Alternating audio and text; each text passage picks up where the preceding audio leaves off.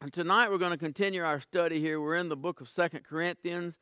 Uh, last week we were in chapter 11. Tonight I want to pick up in chapter 12. I'm going to do something tonight that I, I really, I don't know that I've ever done on Wednesdays because Wednesday night's a Bible study, and we've been, this is actually the 42nd lesson that, that we've done through Second Corinthians here.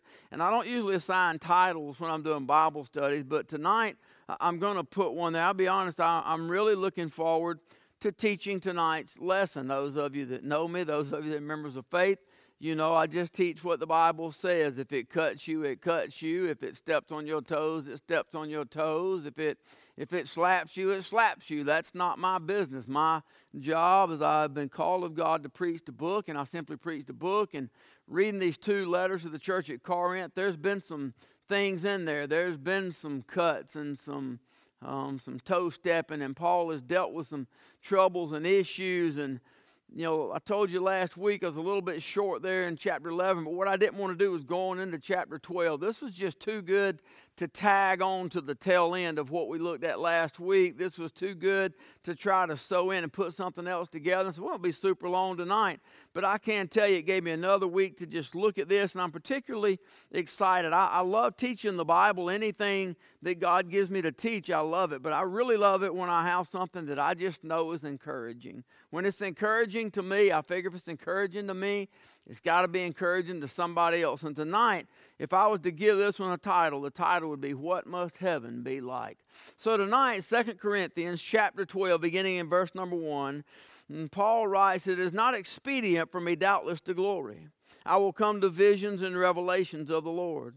I knew a man in Christ above 14 years ago, whether in the body I cannot tell, or whether out of the body I cannot tell. God knoweth such an one caught up to the third heaven. And I knew such a man, whether in the body or out of the body, I cannot tell, God knoweth, how that he was caught up into paradise and heard unspeakable words which it is not lawful for a man to utter.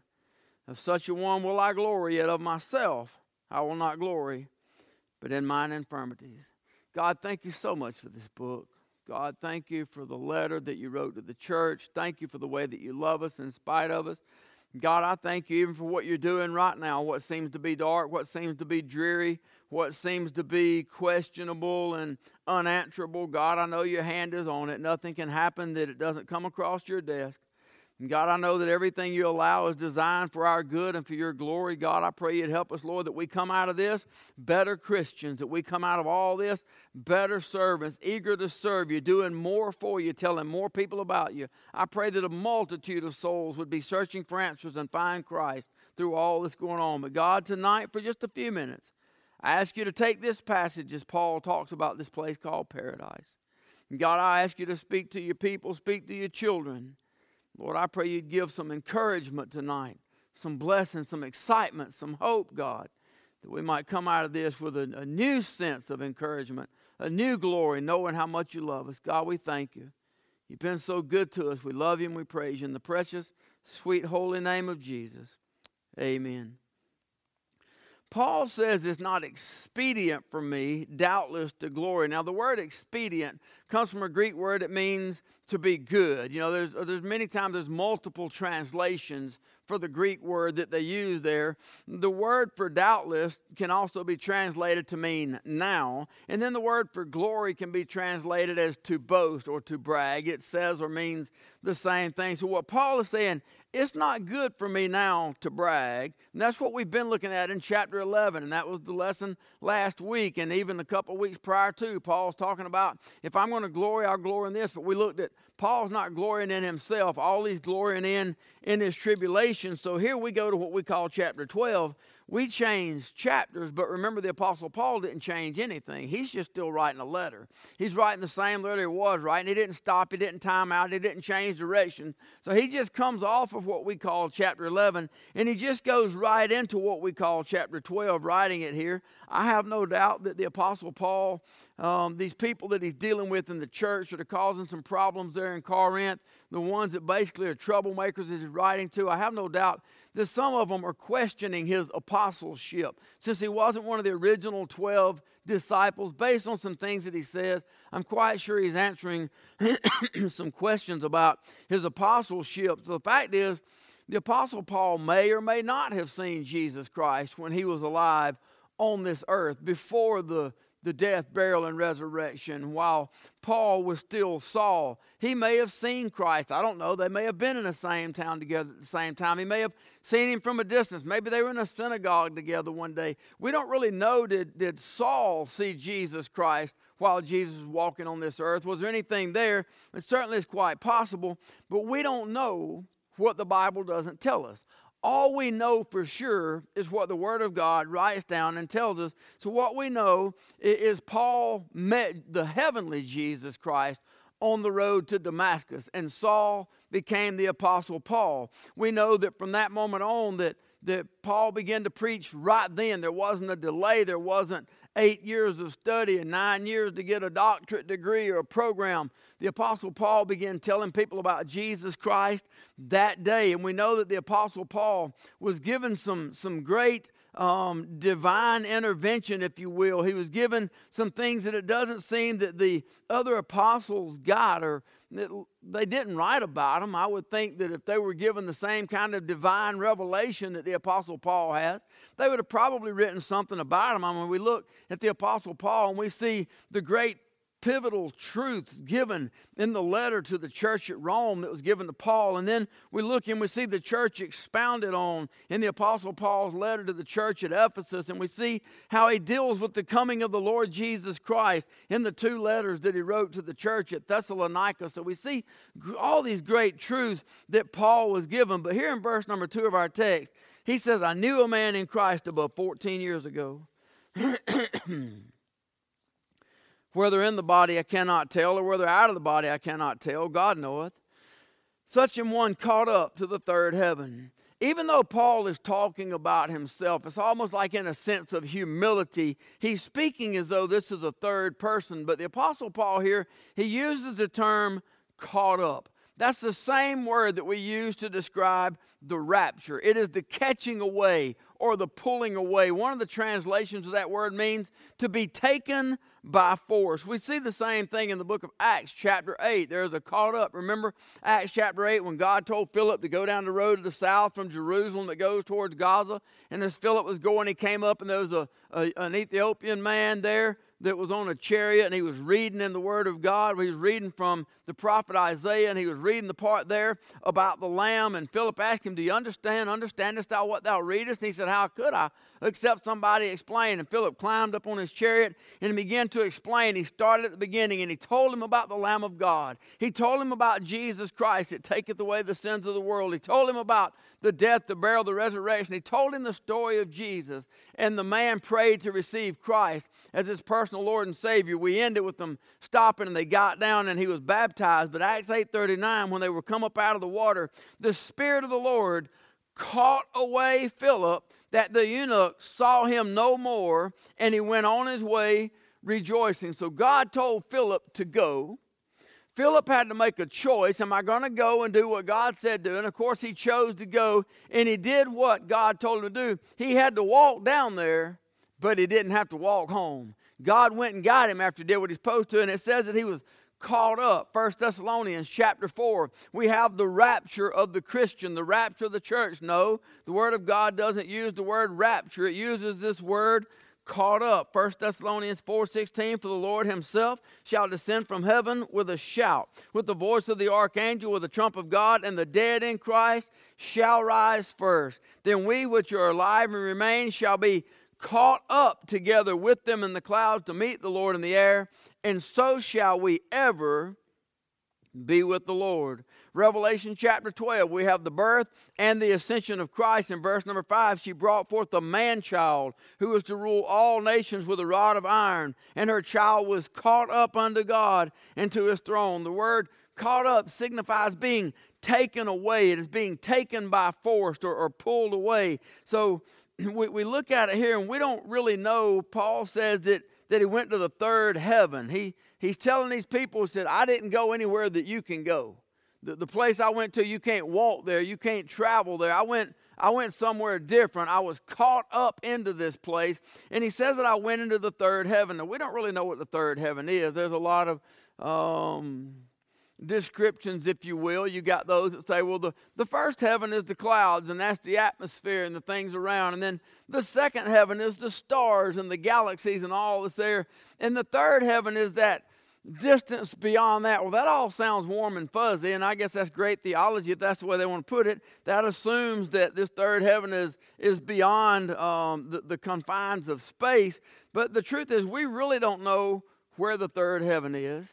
We really don't know exactly what the third heaven is. All we know is the Apostle Paul went there because he says he went there, and we know that he was there instantly. He didn't, he didn't talk about going on a trip. He didn't talk about packing a bag for a journey. All we know is that one minute he was here, and the next minute he was in the third heaven, and he was there instantly. It's just the same for the children of God. When we die in this life, to be absent from the body is to be present with the Lord. We close our eyes in this life, and at that exact moment, we open our eyes and we see the face of the Lord Jesus Christ. We don't have to lay in a tomb for a few hundred years or a few a few dozen years or anything else. We don't have to wait for somebody to come get us. We don't have a long journey wherever this place called paradise is. At the moment we close our eyes as children of God in this life, we open our eyes and immediately we're looking upon the one who shed his precious blood that we might spend all of eternity with him and the Father in this place. Paul repeats himself again, speaking third person. Verse number three, he says, I knew such a man, whether in the body or out of the body, I cannot tell, God knoweth, how that he was caught up into paradise and heard unspeakable words which it is not lawful for a man to utter. Paul said, I may have been in my body. I'm really not sure. Be honest, I don't know if I was or not. The place I was at was substantial, the floor was real nothing moved. It wasn't a dream. It's not like some fog. It wasn't something I was thinking. I was in a very real place. I had all the faculties of my body. I could feel, I, I could see, I, I could hear. Um, he, he, says, I, I, can remember what happened. He, he said, It's like I was in my body. I may have been in my body. To be honest, I'm not really sure if I was in my body or not. He says, I may have been out of my body but it really doesn't matter. See, here's what it tells me it tells me that whether he was in his body or out of his body, it made no difference. He was fully at home in the place where he was. He was very comfortable in the place where the Lord took him. It wasn't weird. It wasn't some kind of uncomfortable something. He wasn't like some kind of cosmic spirit floating around there, done lost his body, lost in space, hoping to find itself. He, he was very comfortable where he was at. Now, see, Ezekiel had a similar experience in being caught up. Chapter 8 and verse number 3 He put forth the form of a hand, took me by the lock of mine head. The Spirit lifted me up between the earth and the heaven and brought me in the visions of God to Jerusalem to the door of the inner gate that looketh toward the north, where was the seat of the image of jealousy, which provoketh to jealousy. And behold, the glory of God of Israel was there, according to the vision that I saw in the plain. John had the same kind of experiences there when he wrote the book of Revelation. God gave him visions, God allowed him to see some things. Revelation chapter 4, he said in verse number 2, immediately I was in the Spirit. So he says, I was in the Spirit, and behold, a throne was set in heaven, and one sat on the throne. He said, it was to look upon like a jasper. And I want you to understand the wording and the terminology. We talk about this place of jasper walls and onyx and, and gates, 12, 12 gates, each one of a single pearl. But I want you to understand the wording that he said was to look upon like a jasper and a sardine stone. And there was a rainbow round about the throne in sight like unto an emerald. He doesn't say that there's jasper. He doesn't say that, that there's an emerald. What he says is it was like that. What this is telling me is that he sees stuff that's so beautiful, he's just trying to grasp for words. He's just looking for something to try to describe how beautiful this place is. He's never seen anything like it before. And he's standing there in awe and he says, Man, the walls are like jasper. This place is absolutely amazing. And he's trying to describe it. He says in verse 4 of Revelation chapter 4 that round about the throne were four and twenty seats. And upon the seats I saw four and twenty elders sitting, clothed in white raiment, and they had on their heads crowns of gold. Out of the throne proceeded lightnings and thunderings and voices. See, he heard some noises too. We'll look at that in a minute. but it says that there were seven lamps of fire burning before the throne, which are the seven spirits of God. Before the throne, there was a sea of glass like unto crystal. See, even the water is so pure, even the water is so glorious, so beautiful. He doesn't even know how to describe the sea. He said, Man, it was like a giant crystal bowl just looking at it. He says, Like unto crystal, and in the midst of the throne, and round about the throne were four beasts full of eyes before and behind. So John gives us some details about his experience in Revelation chapter 21. He says, I saw a new heaven and a new earth. For the first heaven and the first earth were passed away, and there was no more sea. And I, John, saw the holy city, New Jerusalem, coming down from God out of heaven, prepared as a bride adorned for her husband. And then the rest of the chapter, you can read it there in chapter 21. He goes on and describes what he saw. So, what Paul is telling us here is that he was caught away. It means he was taken away by force to a place that was so real, he couldn't tell if he was in the body or out of the body, but he knew this. He was at home in his surroundings. See, the same thing happens when the children of God leave this world. We're going to leave this old earthly body one of these days. Hebrews 9 says it's appointed unto men once to die. After this, the judgment. One of these days, unless the rapture happens before that time, every one of us is going to check out of this old body. We're going to leave this body and we're going to be carried away so fast that we won't even know we went on a trip. We're going to go from here to there just that fast. At the moment that we close our eyes, the, the one second we're right here, and the next second we're right there. There's nothing to be feared in death for the child of God. All it is is a step up to a much better place. The fact is, we're not going to be in our body when we go to that place. If we die on this earth, this old shell is going to stay here for a while. They're going to put it in the ground and have a funeral, and they're going to talk over us, and they're going to talk about how good or bad you did. But they are going to say this about the child of God this isn't goodbye. This is just I'll see you later because right now he's in glory. See, at the rapture, the bodies of the saints, it says that they're going to rise first. They're going to be reunited with their bodies. That means they're already in heaven now. They're going to be reunited with this old body, but it ain't going to be this old body. It's going to be a resurrected body in the image of Jesus Christ, a body that'll never be sick, a body that'll never hurt, a body that'll never deal with pollen and lose its voice and have to cough, a body that won't ever suffer any kind of heartaches, any kind of pain whatsoever, will never suffer loss, it'll never suffer separation. But right now, our loved ones that have gone on before us, they're in the presence of God. They are having an outer body experience with inner body faculties.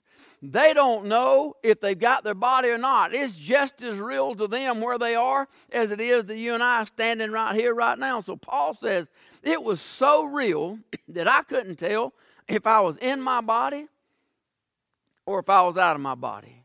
But here's one thing I do know I was caught up into paradise. he said, and I heard unspeakable words which is not lawful for man to utter. So, what is this place called paradise? Well, Jesus told the thief over there on that old cross when he was said, Lord, remember me when thou comest into thy kingdom. He said, Today. That means here in just a little bit, in just a few minutes, not because any works, not because anything that you've done, not because you've earned it, not because you deserved it, but because you've trusted on me. Jesus said, Today, here in just a little bit, you're going to be with me in paradise. ain't going to be alone in paradise. Jesus said, You'll be with me in paradise. So, see, John tried to describe what he saw in the book of Revelation, but all he could do was use the things that he saw. He could use things on earth that appear beautiful. He, he's trying to describe this majestic place that we call home. This place is called paradise, and he can't even come up with the words. You think about Jesus said, You believe in God?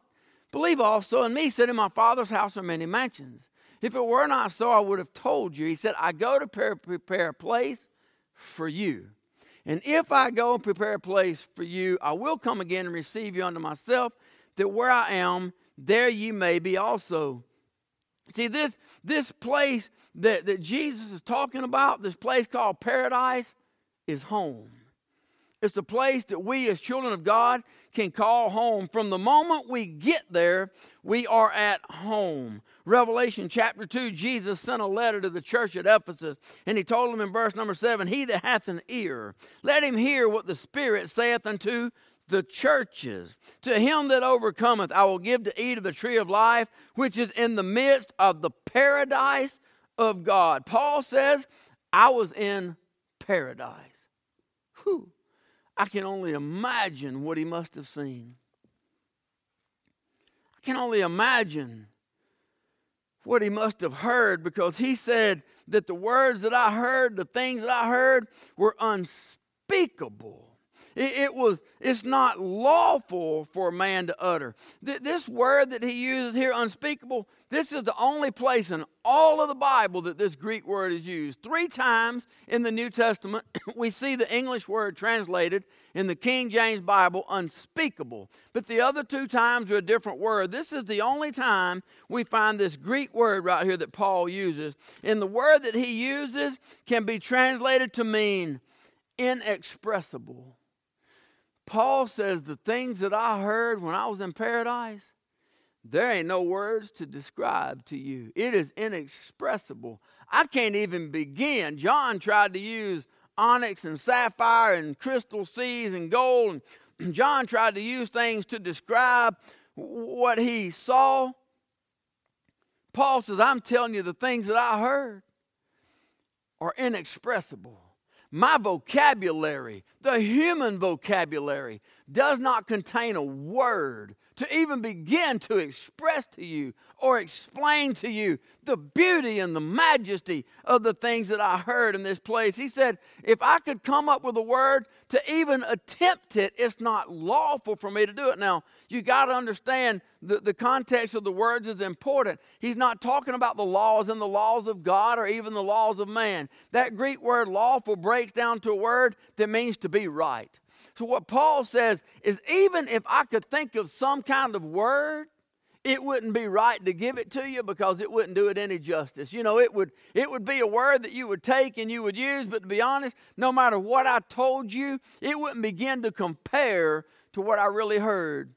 You know, I was trying to think of a way to describe it, and, and I, I thought about most all of us has been on some kind of vacation somewhere.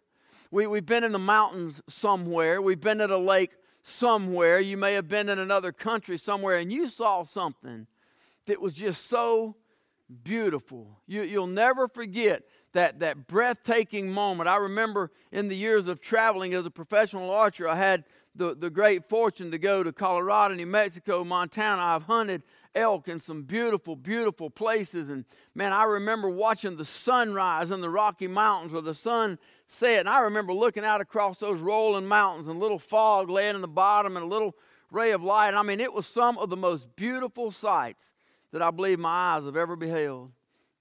And I used to hunt with my camera. You know, we didn't have them on our phones then. Had a 35 millimeter with a zoom lens on my hip. I always kept it with me, and I, I took pictures. Man, I remember I would see stuff. It was so beautiful. And man, just like it rolled on forever. And I would take pictures. It'd be the greatest pictures. Of course, you know, it wasn't like today. You couldn't look at them. You had to wait till you got back home a couple weeks later and go get your film developed. And I just lost all the younger crowd because they're like, what in the world is he talking about? What do you mean you can't look at your picture? Well, you just trust me on this one. We had to carry it to the drugstore and they had to develop your film, and it took three or four days, and you go get them back and then you could see your pictures. And I remember I would take those pictures, and you're thumbing through looking for that one you want to show somebody, and you would thumb right past it. Because even in a picture, it couldn't begin to capture what you saw. You, you had this image of this beautiful place of the rolling mountains and this incredible sight. And then you had this picture that did no justice at all to what you're trying to tell people. That's what Paul is saying about what he heard. He said, if I had a picture, if I had something I could give you, it wouldn't do any justice because what I heard is absolutely unspeakable. Paul is describing what he heard, and he says, There's not a word, even in the human vocabulary, to describe what I heard. Now, the fact is, God has given us really very little information about this place called paradise. he, he's given us very little information other than what he's seen and heard. There's really no way for us to grasp it. God has just simply shown men that we are limited by our human knowledge and we can't begin to understand. But what we do know is that as children of God, one of these days we're going to walk into paradise and we're going to see things that are too beautiful for our eyes to even behold. We're going to hear things that we don't even have words to explain. There's a place waiting for us that we're going to walk into the presence of God. We're going to see the face of Jesus Christ. We're going to see all of our family members that's gone on before us. We're going to meet Abraham and Isaac and Jacob and David and all the apostles and all these people. We're all going to gather together praising praises unto the Lamb of God, but we are going to see and hear things that we can't even begin to understand. Our finite mind can't even begin to comprehend the things that God has prepared for those that love Him. God simply says, You have the promise, but for the experience, you're just going to have to wait till you get there. That alone is worth being saved for. That alone, just knowing I get to go to that place, not to mention all that God's already done for me in this life. Paul says, I saw some things. And Paul says, I heard some things. And Paul couldn't even describe them. I know you've probably heard this before, but you're going to get to hear it again because I've been thinking about it most of the day. God spent six days in creation. On the seventh day, he rested. I think about those mountains that we were just talking about, and the seas, and the sunrises, and the sunsets, and the things that we've all seen. You've been to all the different places. Think of all the beauty.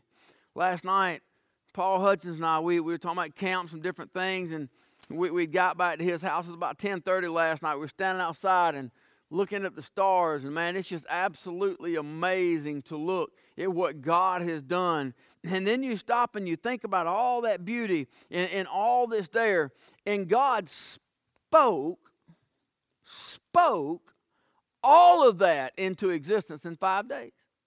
He prepared all of it before he put us here, which means he did all that for us, just so that when he put us here, we'd already have the beauty there. In five days, God, with the breath of his mouth, simply spoke all of that into creation. Now, God never repeats himself. God is omniscient. God is omnipotent. That means God is all knowing. God is all powerful.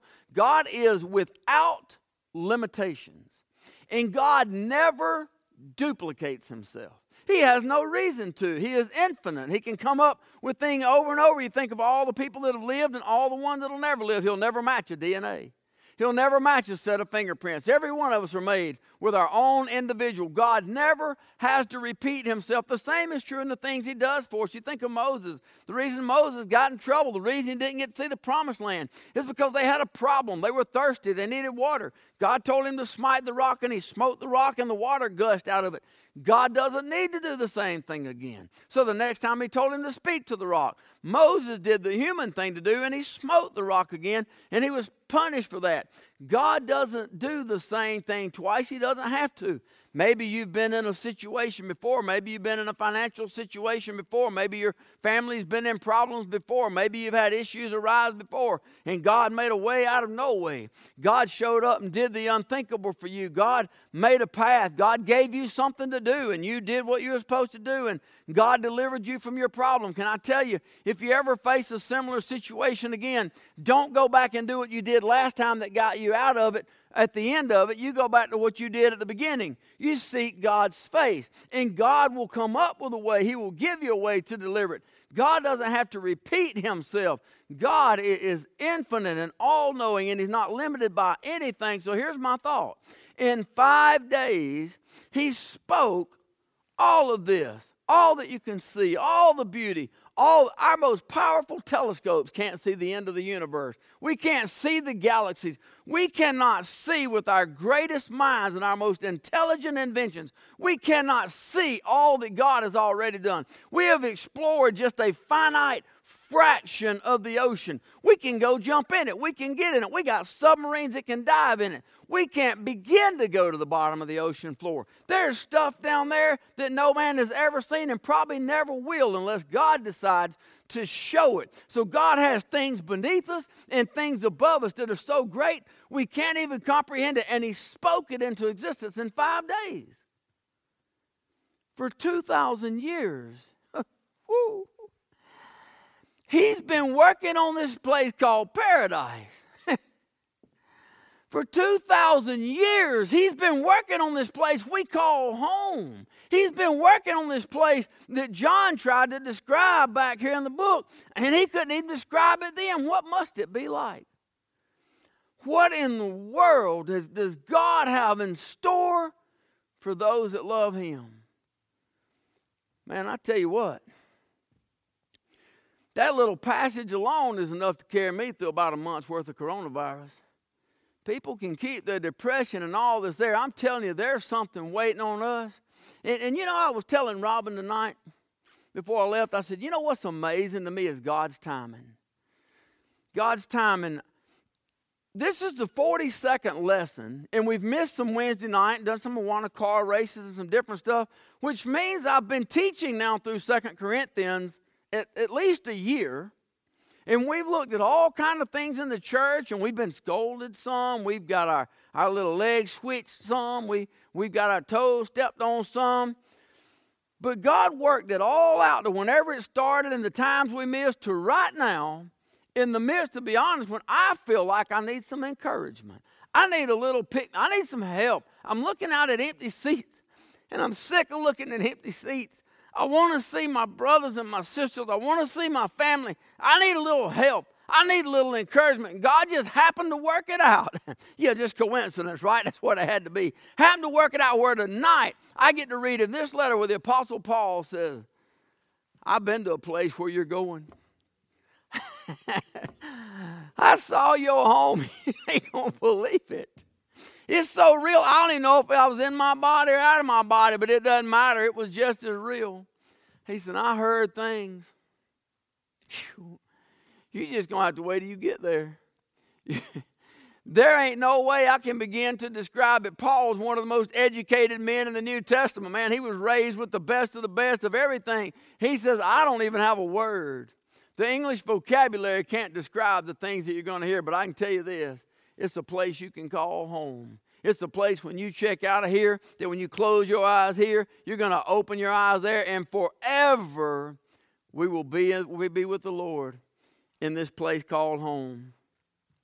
Well, I know there's some more teaching right there. I got a little bit more right here, but I'll be honest, I can't think of a better place to just stop right there.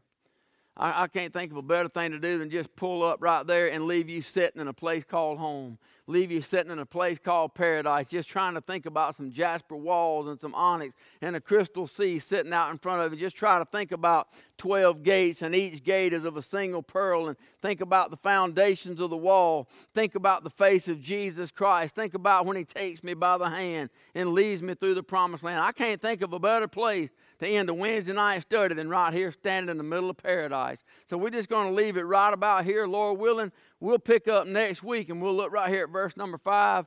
But for tonight, we're just going to stay right here in this little place called paradise. So I'll just tell you be encouraged. Be encouraged. There's a promise. We have a promise. One day soon, we're going to stand in the promised land. The children of Israel, they had to wander a little while too. They ended up in the promised land. It doesn't really matter what it takes to get there. One day soon, one day soon enough, eyes are going to see and ears are going to hear the things which God hath prepared for those that love Him. God bless you. I hope you have an absolutely amazing evening. I hope you just spend a little bit of time dwelling in paradise. Just be, be encouraged. Read a little bit. I hope to see you back right here Sunday morning. We'll do it on live stream again one more time. I'd ask you to be in prayer. God, move this stuff out of the way. I can only imagine where you are, not getting to come to church, not even get to be in here. God's still God, and He's big enough. One day soon, we're going to gather together in here and we're going to have a worship celebration. But for tonight, just bask in this place called paradise. God bless you. I love you.